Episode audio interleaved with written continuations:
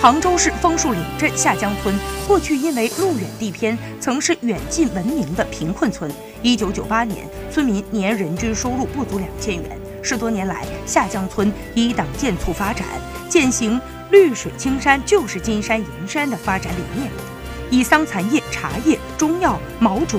丝张叶子为抓手发展农业，经济收入一度占到农民收入的一半。同时，还建成了葡萄园、草莓园、中药材园等几大产业园区，新建集餐饮、观光、会议于一体的葡萄餐厅。发展农旅融合的设施农业产业，目前下江村人均可支配收入已经达到两万七千零四十五元，超过全省平均水平，实现了从脏乱差到绿富美的华丽转身。